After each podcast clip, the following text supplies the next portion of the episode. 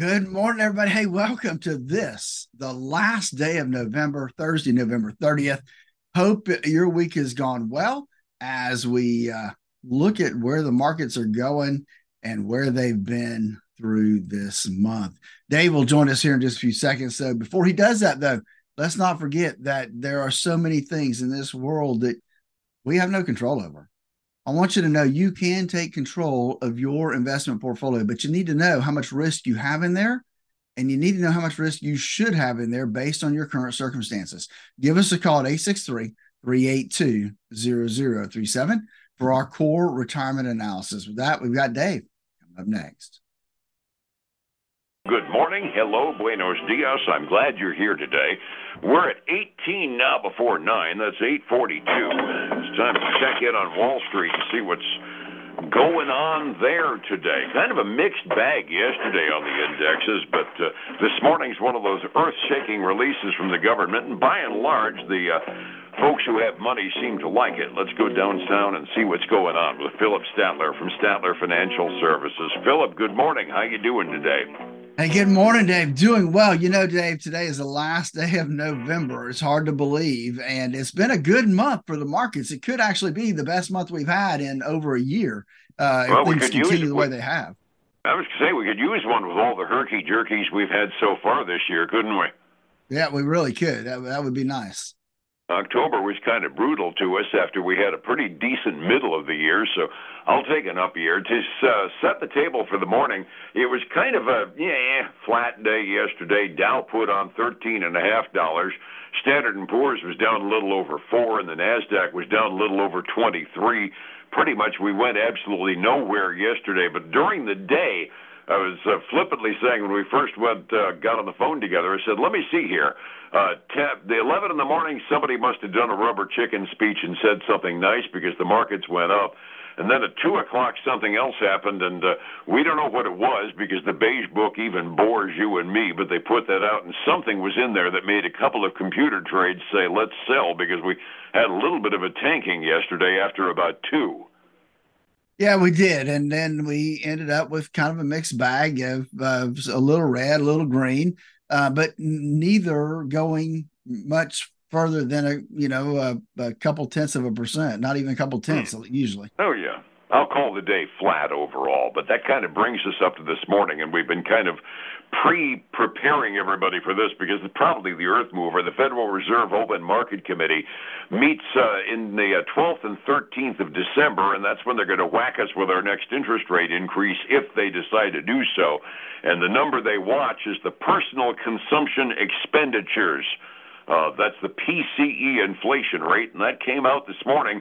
And we actually did pretty good. Uh, the core PCE number uh, on a month-to-month basis, just about right on what they expected, two tenths of a percent increase. That's what they were expecting, and they were expecting core inflation to drop to an annualized rate of three and a half percent. I didn't see the official year-over-year yet. Did you? I did not see the core year over year. I mean, like you and I, we only saw the the the gross PCE number year over year, which was basically flat in line. Yep, yeah. The overall PCE month over month was flat. So I was flippantly saying when we first got on the phone, expect a release from the White House that inflation last month was zero because every politician has his spin meisters, Andy. Uh, the other government data dump that comes out this morning, consumer spending up two tenths of a percent. That says we're slowing down just a little bit, which is about what the Federal Reserve wanted to see. And uh, first time jobless claims did about what they expected, still inordinately low. We're still healthy, but they were up about 7,000 to 218,000 first time jobless claims. By and large, I'm seeing an indication here that if I were a Fed governor, I'd say let's things bake another month, wouldn't you? Well, I think so. I mean, I think we're seeing spending decline, and, and it was a pretty big decline, right, from the month before, because the month before it had increased by seven tenths. Now it's only up by two tenths of a percent heading into the holiday season. That will be interesting to see how that plays out. The other thing, though, is income um, was up three tenths of percent the last month. It's only up two tenths this month, uh, but it did match the increase in spending. So I guess that was a good thing. Yeah, what we got, we spent. exactly. That's called a hand to mouth economy. We're not saving much right now, and that's understandable given the fact that prices are about 20% higher more than they were two years ago. Bunch of tidbits out before the reports. General Motors suddenly uh, is a uh, is, is a golden boy on the market. They were up like 10% yesterday because they announced a stock buyback plan and a big dividend increases. Boy, government motors is all of a sudden a stock market golden child, isn't it? Well, it is, and they also reaffirmed their their guidance for the year. Remember that both GM and Ford suspended their guidance when the strike was in play because they didn't know how long that was going to last and what the circumstances were going to be. But uh, both of them have Ford and General Motors have gone back and and have reaffirmed their guidance for 2023. Mm, and General Motors made another announcement I didn't think would make investors happy. They said the uh, strike settlement is going to cost them an average of $575 more for an every new model that they put out now. So, folks, if you're looking at a new car, expect it to be more expensive in a few months. Exactly, that's the cost. So you know you got to get the profit on top of that. So expect that to be a thousand dollars at least on every car. Yep, as uh, uh, using economics 101 terminology, that's called wage push inflation, right? Exactly. That's for sure. One thing we know is going to go up before too terribly long. Market seems relatively happy by those uh, early numbers that we got out of the uh, federal government. By and large, we're starting out the morning with some pretty green futures.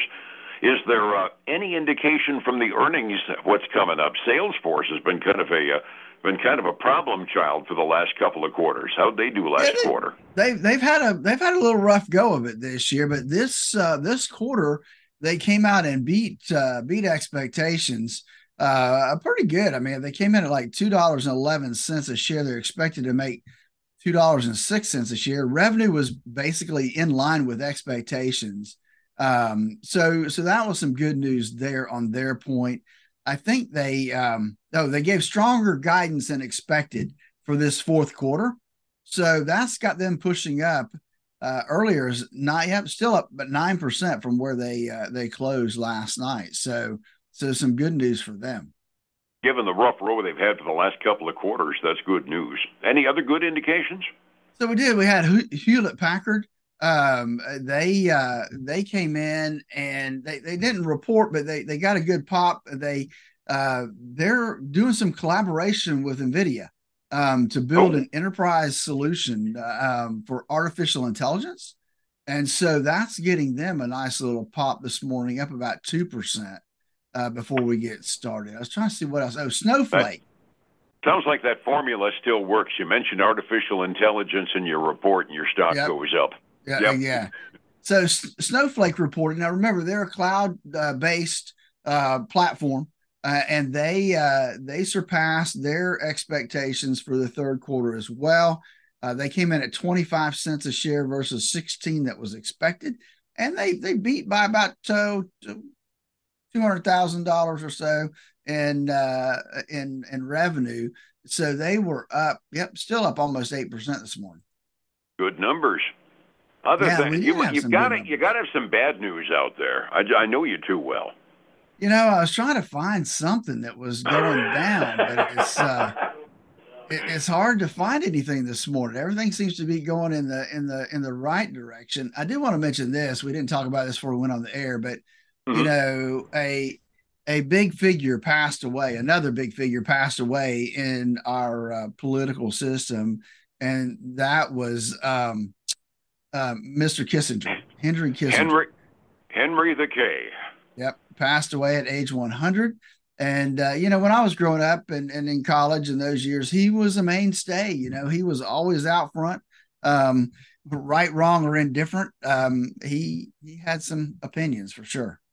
Uh, you know, it, it, he he got a he got a mixed bag because he he maneuvered our way out of Vietnam, and that got us into a whole world of uh, argument back and forth overhand. But anybody from my generation can always do, even the accent.